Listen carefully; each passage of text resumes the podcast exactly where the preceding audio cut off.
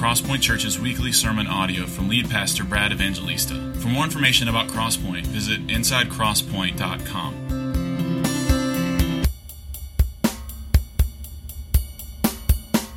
Psalm 2 is where we find ourselves this morning. We just finished a, a several months working through the Sermon on the Mount. And this morning, I thought it would be wise for us to pause and do a standalone message on Psalm 2. And the reason that I chose Psalm 2 as our text this morning is because if you haven't noticed, we live in a tumultuous world where uh, it seems like war and hostilities and cultural upheaval are ever present on the news. I think to some degree it's always been like this, but it just seems to be more frequent and apparent and in our face. And also, if you haven't noticed, we are in the middle of, at least in my lifetime, I'm 45 years old, at least in my lifetime, it is definitely the most contentious political campaign that I have witnessed it in our nation's history. Now, there may have been more for contentious in the history. I mean, I think presidential candidates used to shoot each other or something when they were, you know, back in the 1800s. Who knows? But certainly, as Bible believing Christians, uh, our hearts are uh, broken, really, at the state of our culture. And this text this morning that we're going to read, I believe, gives us great hope and reorients our trembling hearts and fastens them to a sovereign king who rules over the nations. So, with that, let me read Psalm 2, and then we'll work our way back through this text, and then we'll make some application before we're done. By the way, um, before I read, uh, you know that VBS that we're doing this summer in July? Uh, really excited. We've had a couple kids camp type things that we've brought in other ministries to do. This summer, we're doing it ourselves. And so we're going to need volunteers. We're going to let you know about that in a little bit. But that VBS curriculum was written by our very own Will and Karen Ann Hawk. And they wrote that curriculum as a, a, a as a ministry to Clement, Clement, Arts, which is a wonderful local ministry started by Brad Griffith, who used to be a member of Crosspoint, but now he's a worship leader at Westminster Presbyterian, a church, a sister church that we love. And Will and Karen Ann wrote that curriculum as a, a blessing to Clement Arts so that they could use that curriculum to help uh, raise money for adoption. So, um, just really excited about uh, that VBS coming up this summer. Um, all right, little rabbit trail back on the main trail here. Psalm 2. Why do the nations rage and the peoples plot in vain? The kings of the earth set themselves, and the rulers take counsel together against the Lord and against his anointed, saying, Let us burst their bonds apart and cast away their cords from us. He who sits in the heavens laughs. The Lord holds them in derision. Then he will speak to them in his wrath and terrify them in his fury, saying, As for me, I have set my king on Zion, my holy hill. I will tell of the decree, the Lord said to me, You are my son. Today I have begotten you. Ask of me, and I will make the nations your heritage and the ends of the earth your possession. You shall break them with a rod of iron and dash them in pieces like a potter's vessel. Now, therefore, O kings, be wise, be warned, O rulers of the earth. Serve the Lord with fear and rejoice with trembling. Kiss the Son, lest he be angry and you perish in the way, for his wrath is quickly kindled. Blessed are all who take refuge in him. Well, let's pray and ask the Lord to help us understand his word. Father, we are so grateful that we can gather and read and pray and sing and preach freely, that we can exalt in the glory of your mercies. I pray for believers in Jesus that are gathered here today, that our hearts would be simultaneously convicted and encouraged, and that we would be more prepared to be winsome and joyful witnesses for the sovereign King as a result of our time together looking at your word. And I pray for my friends that are in this room who are not yet trusting in Christ. Some of them are aware that they do not believe and they're here investigating, or maybe by invitation. And there are likely some in this room, Lord, who are self deceived. They think that they are right with you, but the reality is, by their works, by their life, they deny the very thing they confess. Lord, for those unbelievers, would you draw them to faith in Jesus? Would they see and savor and put their hope in the only true King that we have sung about this morning and that we will think about as we look at this text? Father, we pray that you would do this all for the glory of your name, for the joy of your people, and for the salvation of the lost that your Son died for and that you have guaranteed you will give to him. Do this, I pray. In Jesus' name, amen. So, a little background on this psalm. This is a psalm of David. If you notice in your Bible, oftentimes in the Psalms, it'll mention the author. It'll say, before the first verse, it'll say, a psalm of David. In Psalm 2, it does not have that little text there or that little prescription where it says Psalm of David, but we learn in the New Testament, specifically in Acts chapter 4, which we're going to read from in a little bit, that uh, the New Testament writers do attribute this psalm to David. So we can be confident that this is David writing this psalm, writing this song.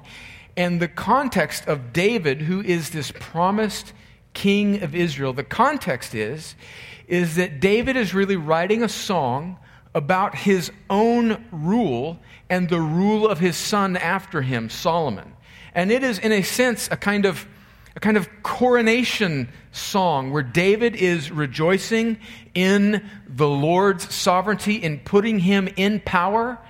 And David, as the leader of God's people in the Old Testament in Israel, is fighting battles against the enemies of God's people, the, the Gentile nations, the Canaanites, and the other uh, people groups that are mentioned at times in the Old Testament that are constantly antagonizing God's people and setting themselves against him. And David is writing this song as a worship song for the nation of Israel to reinforce really his rightful rule over God's people and God's guarantee of victory. So that's the immediate context of Psalm 2. But like we've talked about often, all of the Old Testament is not just given as a mere history of the uh, people of God, the Jewish nation, and it's not just given as a, a sort of morality tale by which we can learn ethics on how to treat one another. The Old Testament, from beginning to end, from Genesis to Malachi, really is about Jesus. In fact, that's the very thing that Jesus says in Luke chapter 24 after his resurrection when he comes alongside those two disciples on their way to Emmaus. He asks them what they're doing, and they say, Well, there's this uh, man that we've been following. He was crucified. They didn't quite recognize Jesus at that moment, even in his post resurrected state. And Jesus says, Oh, you don't understand what the whole Old Testament is about. It is the law and the prophets, which is Jesus' shorthand for saying the whole Old Testament is meant, is given to testify about me. So when we read the Old Testament, we need to have Jesus goggles on. We need to have Jesus centered lenses on and realize that ultimately, when the Old Testament speaks about a king or a prophet or a priest, there may be an immediate person who that applies to in the here and now in that situation. But ultimately, it applies and is fulfilled and is pointing to the true king to come, which is Jesus. So, more on that later. But this psalm breaks down for us, I think, very clearly into four segments. And so, we're just going to work our way through it and then make a few points of application at the end. Let's look at verses 1 through 3 again. And in verses 1 through 3, we see that the nations rage against God. Let me read 1 through 3 again. It says, Why did the nations rage and the peoples plot in vain? The kings of the earth set themselves, and the rulers take counsel together against the Lord and against his anointed, saying, Let us burst their bonds apart and cast away their cords from us. So, in these first three verses, we see that the nations are setting themselves against God and his people. In the immediate context, again, these are the Gentile nations setting themselves against David and Israel. That's who immediately in verse 2 where it says against his anointed, meaning David the king. But this has, again, a long term fulfillment. This is meant to be an earthly shadow of a heavenly reality that the nations of the earth are setting themselves against God and his anointed, his true sovereign king, who is Jesus.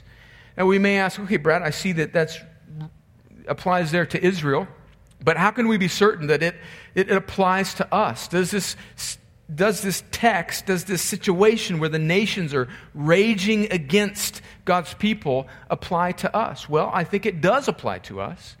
In fact, in Acts chapter 4, again, we won't take the time to read it now, in just a little bit we will, but the, uh, the early disciples after Jesus has come and has risen again, and now the new covenant, the gospel is open to Jews and Gentiles, these New Testament apostles apply this text not just to the ethnic nation of Israel, but they apply it to the church in the New Testament, God's people. And they are quoting this psalm in Acts chapter 4 that we'll read in a moment where the nations are setting themselves against God's people in the Old Testament to be a picture of how the nations are setting themselves against God's people, the church, here and now. So, this text, I think, is a picture of how nations are constantly in turmoil.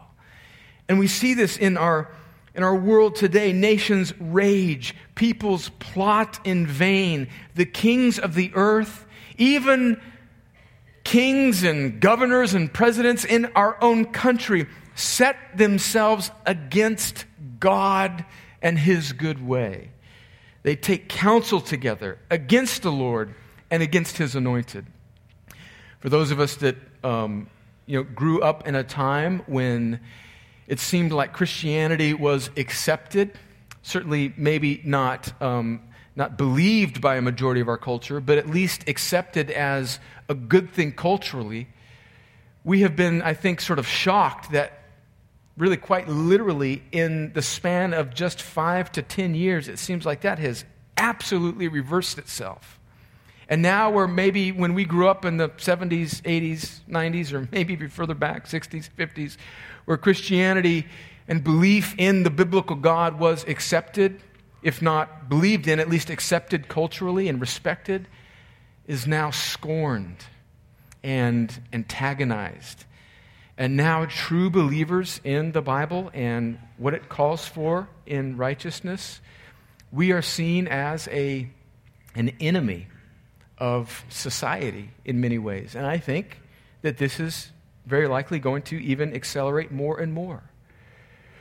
Friends, this not only applies to Israel, this is for God's people of all time. And we are living in a time when nations and the principalities and powers of our present age are taking counsel against God and his people.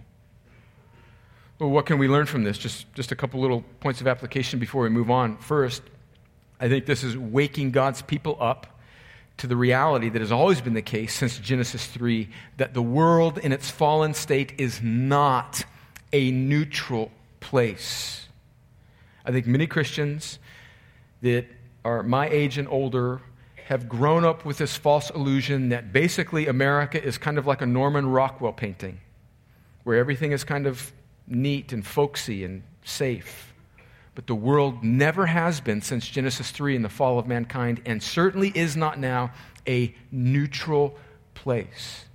Another thing that we can learn from this is that notice what the kings of the earth say in verse 3. They say, this is their, this is their complaint.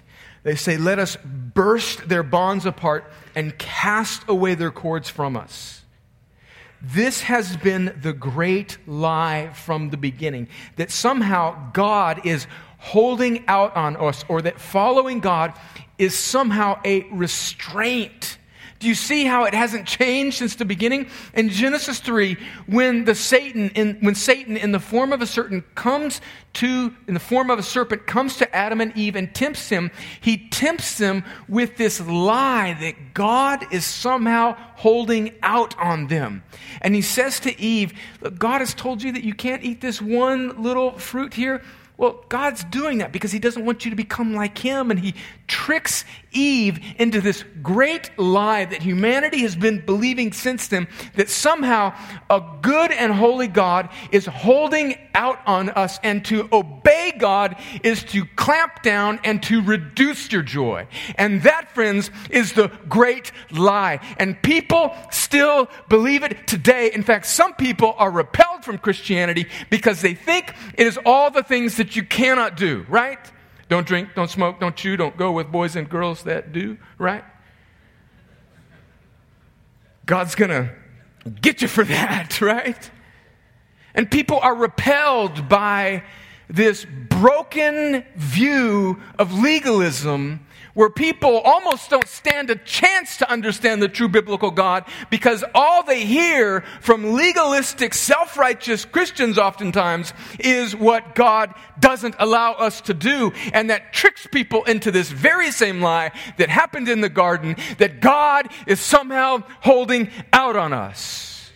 And let me tell you, if you're in this room today and that has been your default understanding, oh, I plead with you, dear friend, to know and hear these beautiful words that in Christ, in God, Psalm 16 says, at his right hand are pleasures forevermore. There is nothing that this broken, counterfeit world can give you that God hasn't given you in Christ that is not a hundredfold times better. And that applies to everything. That applies to your money. That applies to your sexuality. If God has said that we can't touch it, it is good for us not to touch it. God is not holding out on his people. He does not call them to begrudging, teeth gritted obedience, but to pursue joy. It's a better point than you guys responded to, but anyway, we'll, we'll, we'll move on. So the nations are raging. And look at the Lord's response in verse 4 through 6. He who sits in the heavens wrings his hands, wondering what he's going to do. No, it's not what it says. He who sits in the heavens laughs. The Lord holds them in derision. Then he will speak to them in his wrath and terrify them in his fury, saying, As for me, I have set my king on Zion, my holy hill. Immediately, that applies to David. He sets his king in Zion. But ultimately, who is the psalmist here? Who is David foreshadowing? He is foreshadowing Jesus, the Son, the sovereign king, who God has set in his place, in his throne, on Zion, his holy hill. The Lord laughs at the plans of the kings of earth, and in our culture, He laughs at people who scorn His people.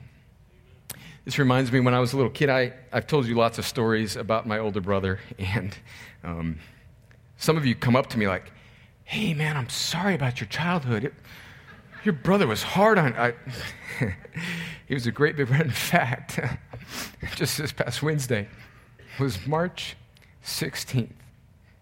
And on March 16th, 1989, when I was a senior in high school, my brother shared the gospel with me and took me to a crusade.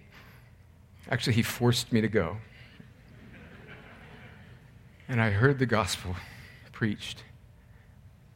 And it was the first time that I had ears to hear. And on March 16th, anniversary was this past Wednesday, I think I was born again.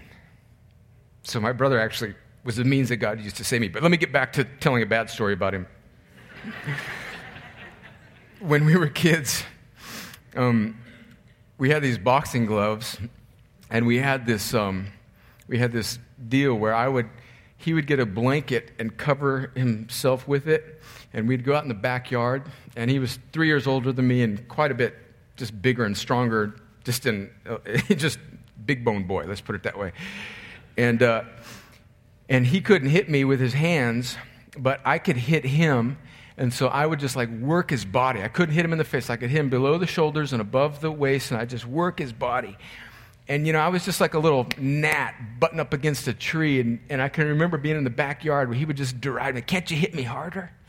You know, he would just kind of laugh at my little, my little shots. And whenever he got sick of it, he would just kind of, and he was not allowed to hit me with his fist. And so when he got done with me kind of working his body, which never really had much of an impact on him anyway. He would just kind of jump on me and pin me down and make me confess all sorts of things and when I was on the ground.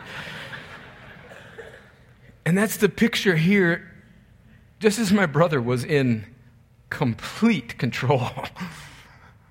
the Lord is in complete control. Do you have this picture of God here? Do you see this? He is in heaven and he laughs. Let me give you just a sample of the Lord's utter control over the nations in Scripture.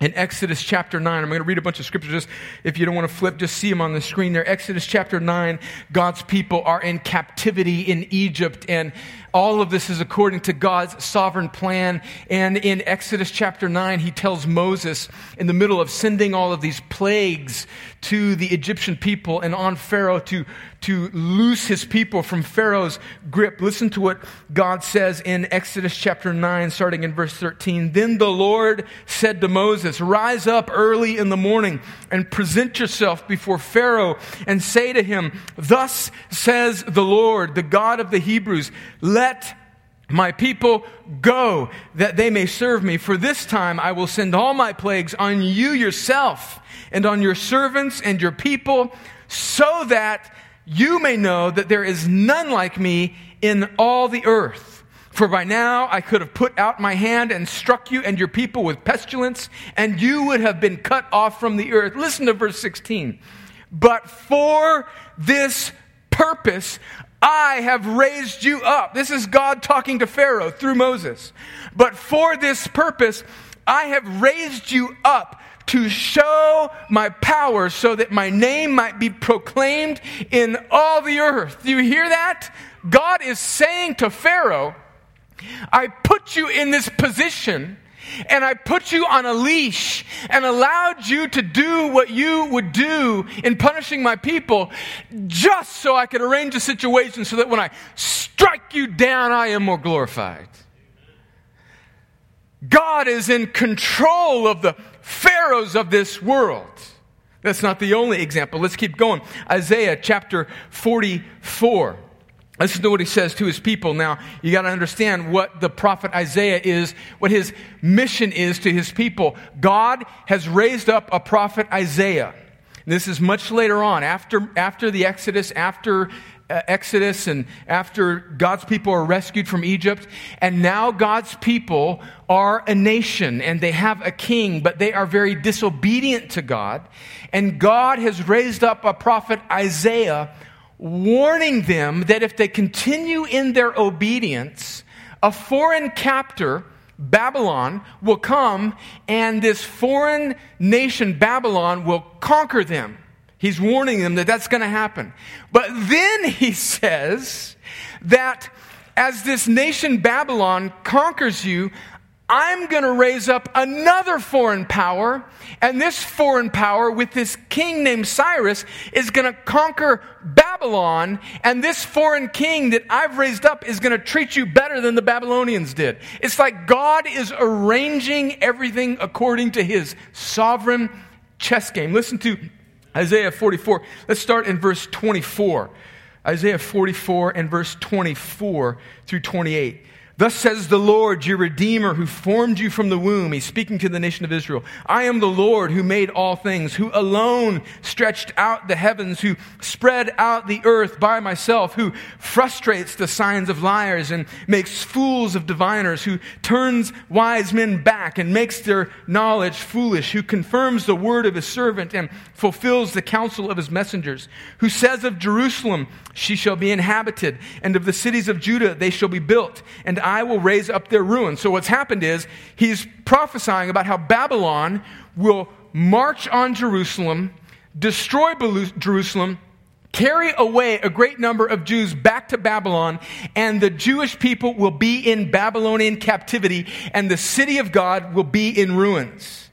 And he's saying that I'm sovereign over all of that, and next verse we're going to get to, I'm going to raise up another king, a Persian king of another empire, to come conquer the Babylonians and to take the captors, take the, the slaves of the Babylonians, which is my people, and be gracious to them and let them go back so that they can rebuild the land. And this is what he says in verse 27 Who says to the deep, Be dry, I will dry up your rivers.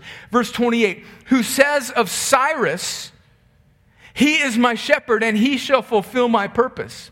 Saying of Jerusalem, she shall be built, and of the temple, your foundation shall be laid. Now, here's the point, friends Cyrus was a Persian king who did not exist yet.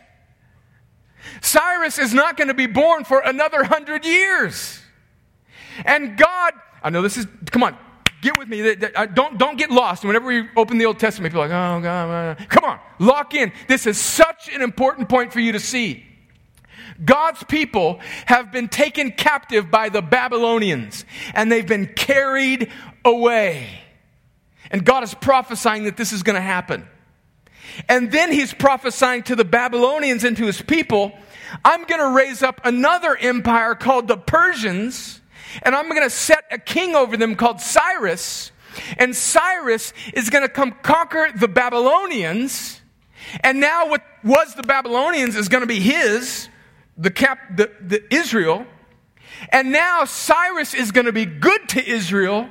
And Cyrus is going to allow God's people to go back to Jerusalem.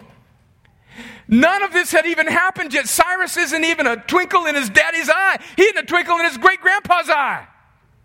And God is saying, This is what is going to happen.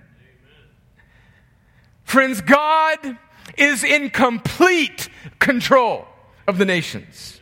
He's in complete control of the presidency of the United States. He's in complete control of the Democratic Party, the Republican Party, and any other party that may want to party. God's in control of that party. The proverb says in Proverb 21, verse 1 The king's heart is a stream of water in the hand of the Lord. He turns it wherever he wills. And listen to Acts 4, where the early disciples quote this psalm, where we think there's some evil stuff going on now. And there is. I'm not minimizing that at all. There's evil in this world, there's evil in this nation, there's evil on both sides of the aisle.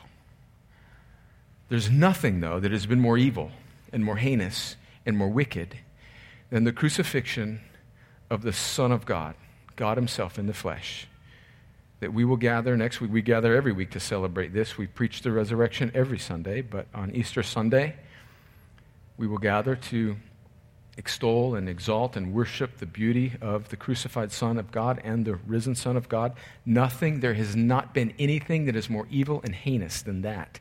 And even that is arranged, did not sneak up on, does not surprise, but in fact was ordained and planned for God. Listen to Luke writing in Acts chapter 4, starting in verse 23. This Jesus delivered up according to the definite plan and foreknowledge of God, you crucified and killed by the hands of lawless men. Oh man, there's the sovereignty of God and human responsibility right there, right next to each other.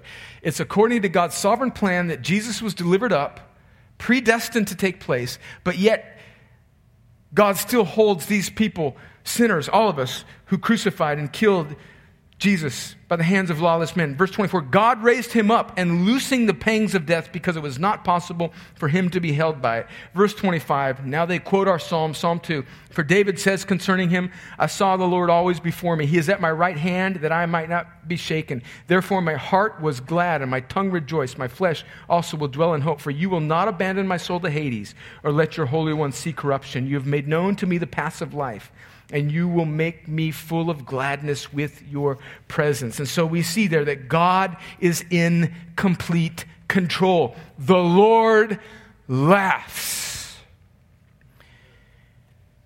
And then what does he do? He puts the Son on the throne. Let's read verses 7 through 9. I will tell of the decree. The Lord said to me, You are my son. Today I have begotten you. Ask of me, and I will make the nations your heritage, and the ends of the earth your possession. You shall break them with a rod of iron and dash them in pieces like a potter's vessel. So, again, immediately, this is David speaking about what the Lord has said to him, but it is picturing and foreshadowing what the Lord is saying to the true king Jesus. And notice what he says to his son, David, and then ultimately Jesus. He says, Ask of me, and I will make all of these nations that are scorning us and our people, that are setting themselves against us, I will make them all your heritage, and the ends of the earth your possession. And those that do not submit to your kingly rule, verse 9, he says, You shall judge them you will break them with a rod of iron and dash them in pieces like a potter's vessel. Now, one thing I want us to note, real important here in this text before we move on to the last few verses, is do you see where it says, The Lord said to me, Lord said to me, You are my son, today I have begotten you? When we see that word begotten, I think we tend to think of birth or we tend to think of the incarnation of Jesus. But in the New Testament, the apostles quote this verse from Psalm 2, and they apply that word begotten not to the incarnation or the birth of Jesus, but to the resurrection of Jesus. Look, look at Acts 13. It'll be up on the screen, starting in verse 32. And this is Paul preaching at Antioch, and he says, And we bring you the good news that what God promised to the fathers, this he has fulfilled to us, dear children, by raising Jesus. And so Paul is saying that everything in the Old Testament is about the resurrection of Jesus, as it also was written in the second psalm You are my son, today I have begotten you. And so the Apostle Paul, Luke, the writer of Acts, is saying that what ultimately verse 7 in our psalm is speaking about is that the way God will establish his rule is by sending his son and causing his son not just to die for his people, but to rise in victory in his resurrection, whereby he reigns over all the earth. And friends, that's the story of the gospel that Jesus doesn't just die for our sins, absorbing the punishment and wrath of God that should have been ours, but he rises again in victory. And now, because he has conquered death and sin and the grave, he is victorious. And the Son inherits the nations, and Jesus asks the Father for the nations. And when the Son asks, the Father gives. Listen to John chapter 6, verse 35. Jesus said to them, I am the bread of life. Whoever comes to me shall not hunger, and whoever believes in me shall never thirst. But I said to you that you have seen me, and yet do not believe. Listen to verse 37. All that the Father gives me will come to me, and whoever comes to me I will never cast out. For I have come down from heaven not to do the my own will, but the will of him who sent me. And this is the will of him who sent me, that I should lose nothing of all that he has given me, but raise it up on the last day. For this is the will of my Father, that everyone who looks on the Son and believes in him should have eternal life and I will raise him up on the last day. Jesus says that he will lose nothing that God has given him, and he will inherit the nations. And the former rebels that once scorned Jesus, when he rises again, he has purchased them, and he will preach the gospel to them through his people, and a great number of them will repent, and they will be his. And those that do not turn and trust, he will judge. And that takes us to the last three verses where the Lord warns the kings of the earth. In verse 10, it says, Now therefore, O kings, be wise, be warned, O rulers of the earth. Serve the Lord with fear and rejoice with trembling. Kiss the Son. And the picture there is to give honor. Give honor, humble yourself, kiss the Son lest he be angry and you perish in the way, for his wrath is quickly kindled. Blessed are all who take refuge in him. Do you notice that God, who has promised to judge these kings through his son Jesus, who he has put on the only one true throne, who he says this son will break them with a rod of iron and dash them in pieces like a potter's vessel? God is saying before he judges them, he is warning them in mercy to turn and to tremble and to repent and to bow down and kiss the Son or serve the one true God.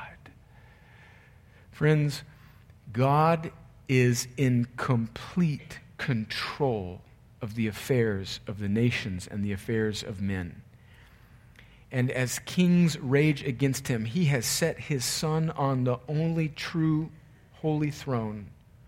And through this son and the people that he has given him, he is calling out to the world turn from trusting in yourself and put your hope in the true king and take refuge in him.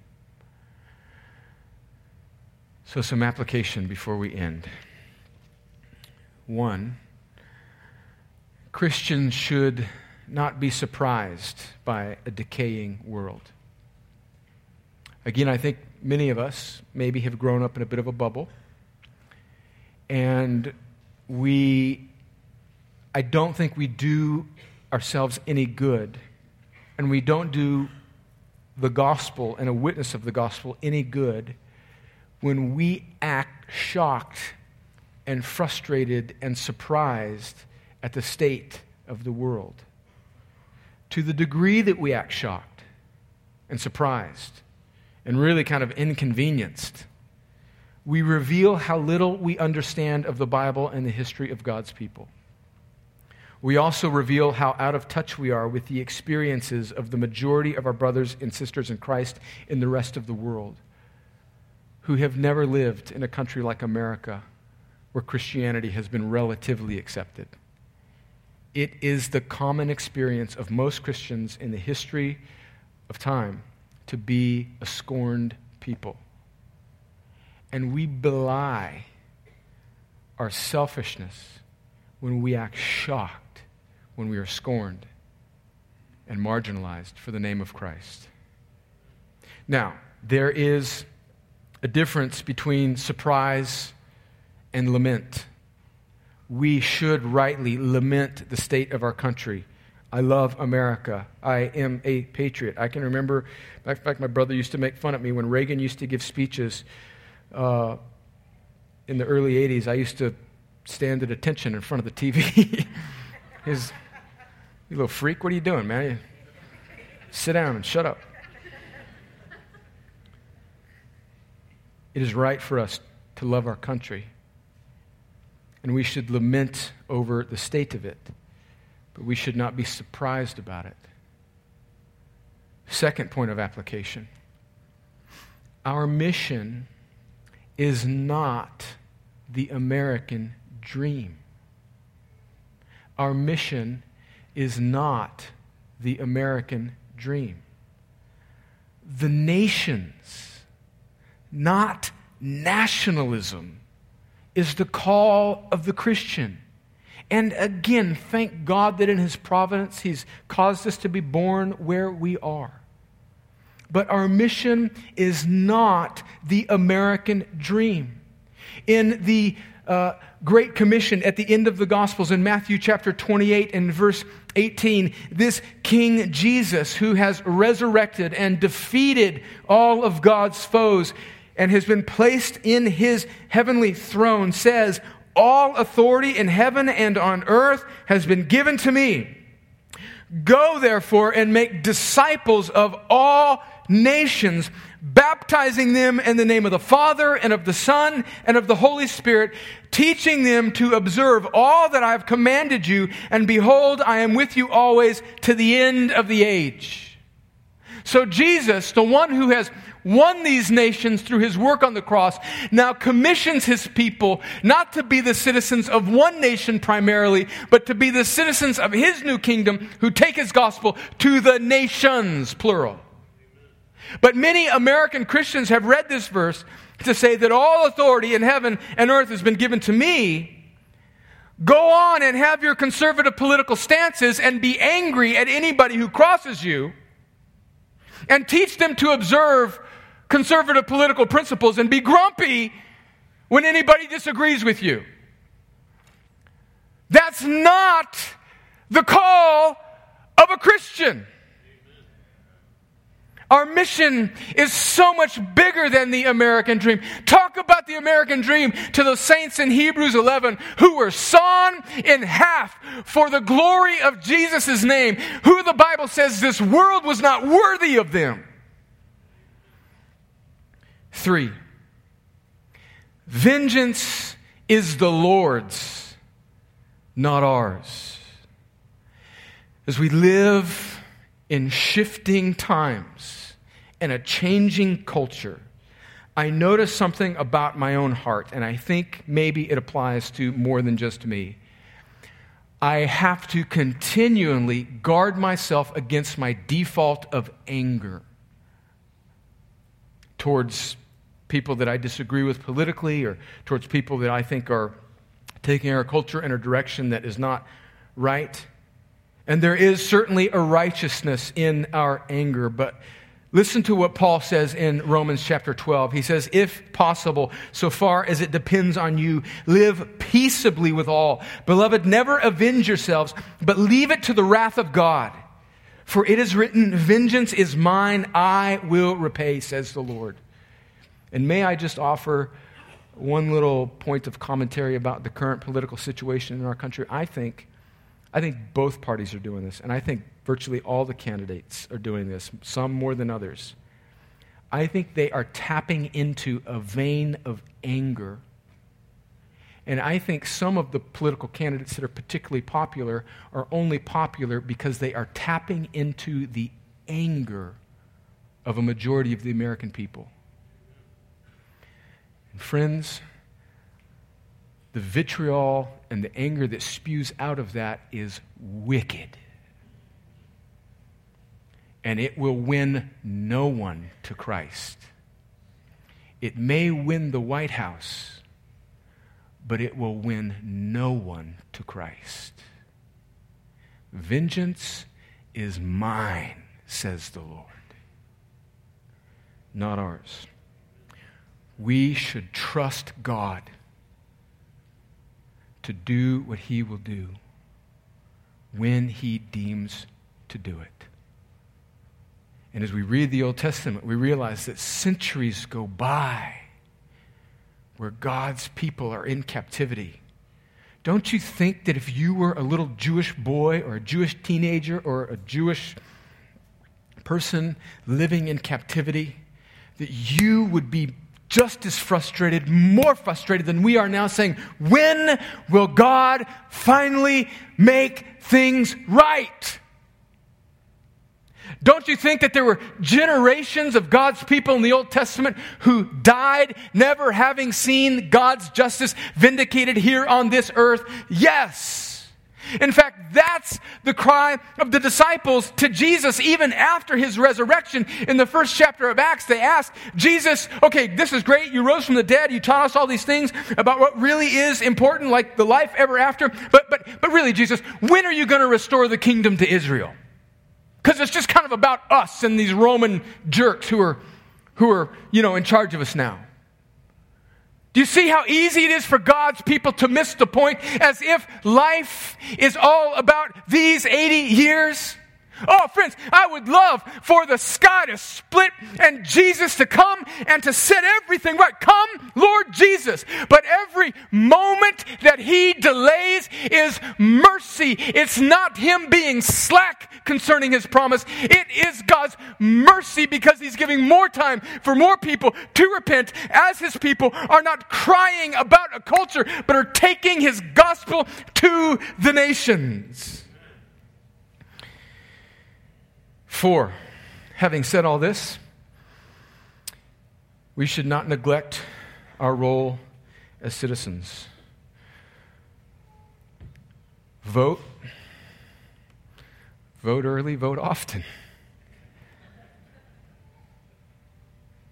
Realizing that God is sovereignly in control of all things does not negate our responsibility it infuses it with teeth, it gives it reality. How does God work out his sovereign plan? Does he on his throne on high snap his fingers and just make things appear? Well, he could, but he doesn't. He uses his people and the means of his people obeying him and making wise decisions in the moment to bring about his sovereign plan. Friends, if you are young and you are, you were raised on reality TV and, and, and you are cynical and sarcastic, you, hmm, I, I, I want to have a talk with you. And then, maybe with supervision, just to keep me out of jail. And then I want to say to you don't be a young punk who's sarcastic about our culture. Vote. And if neither candidate in either political party is worthy of a reasoned vote, then write somebody in for the glory of God but vote. And let God do what He may. And know that the Trinity is not up in heaven wringing their hands, wondering whether or not people are going to show up to the polls, because the Lord sits in the heavens and He laughs. And then finally,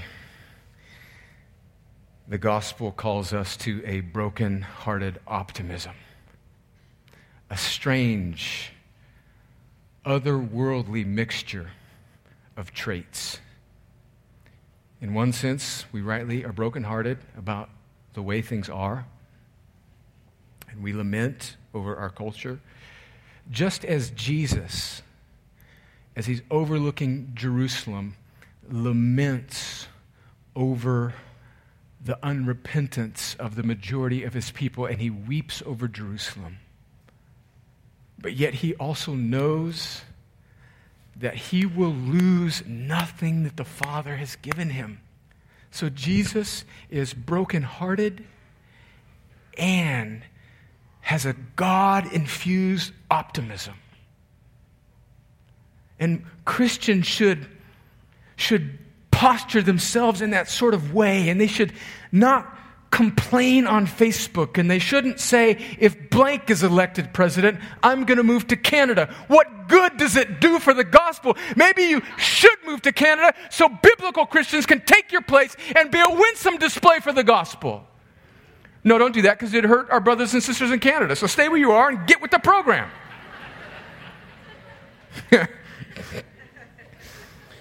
I'm getting off the rails, so I'm going to wrap this up. I'm going to say something that's going to embarrass my wife and cause me to deal with a bunch of emails this week. So let me just wrap it up by reading this Romans 8, verse 31. What then shall we say to these things? If God is for us, who can be against us? He who did not spare his own son, but gave him up for us all, how will he not also with him graciously give us all things? And friends, that is not so small minded that it means the president that we want for the next four to eight years. It's so much grander than that. Who shall bring any charge against God's elect? It is God who justifies. Who is to condemn? Christ Jesus is the one who died. More than that, who was raised, who is at the right hand of God, who indeed is interceding for us. Think about that. The risen sovereign, enthroned king is interceding for his people. Who shall separate us from the love of Christ? Shall tribulation or distress or persecution or famine or nakedness or danger or sword? As it is written, For your sake we are being killed all the day long. We are regarded as sheep to be slaughtered.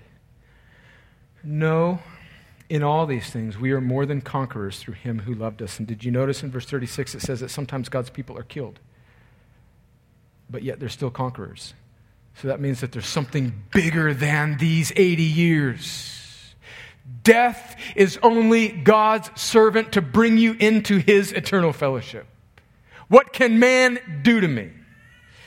For I am sure, verse 38, that neither death nor life, nor angels, nor rulers, nor things present, nor things to come, nor powers, nor height, nor depth, nor anything else in all creation, parentheses, ISIS, comma, Republicans, comma, Democrats, end of parentheses, will be able to separate us from the love of God in Christ Jesus our Lord. Amen. Amen. And amen. Let's pray.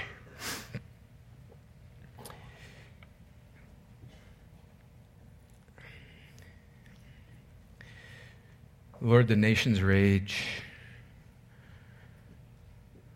but you laugh. Because you have set your Son, King Jesus, on his holy throne. And he has secured the rights to this throne through his perfect, sinless life, through his sacrificial death through his victorious resurrection. And you have promised to judge the world through your Son.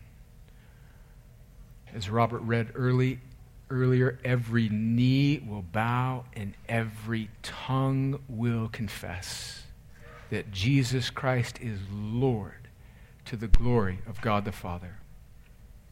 Every knee will bow every tongue will confess. The only difference is that some will do it voluntarily and some involuntarily. Some will seek refuge in you before judgment, and others you will break them like a rod of iron. And you have given it to your people to call out to a world, not to complain to a world, not to wring our hands in worry, but to, with broken-hearted optimism, infused with the gospel, to call out to all those that have ears to hear turn, turn from trusting in yourselves and put your hope in the true King Jesus who died for all those that would put their hope in his reign and rule. Lord, make us that type of people. And if there's anybody in this room who has not yet bowed to the one true King, Lord, God, break through their hard hearts, soften it, and give them the very thing that you require. Give them faith, give them repentance so that they can turn from self rule and put their hope in your kindly rule. Friend, if that is you, you don't need all the answers. You don't need you don't need to look within yourself. You, you don't need to muster up righteousness. You need to look away from yourself and put your hope in Jesus. And you need to say, King Jesus, I've been serving myself I now serve you. Forgive me. Make me your vessel. Use me. Lead me into joy. If that's you, you, you cry that out right now. You pray that right now. And before you leave this room, come speak to a pastor while we're singing, or speak to somebody that you know to be a Christian and tell them that you are submitting for the first time to the rule of the one true King Jesus, and you want to be one of his people. Do not leave this room today if that is you. Without speaking to somebody about that decision for the rest of us, Lord, may you fuel us with God besotted, spirit empowered, Christ centered, broken hearted optimism. For the glory of your name and for the good of the nations, I pray. In Jesus' name, amen.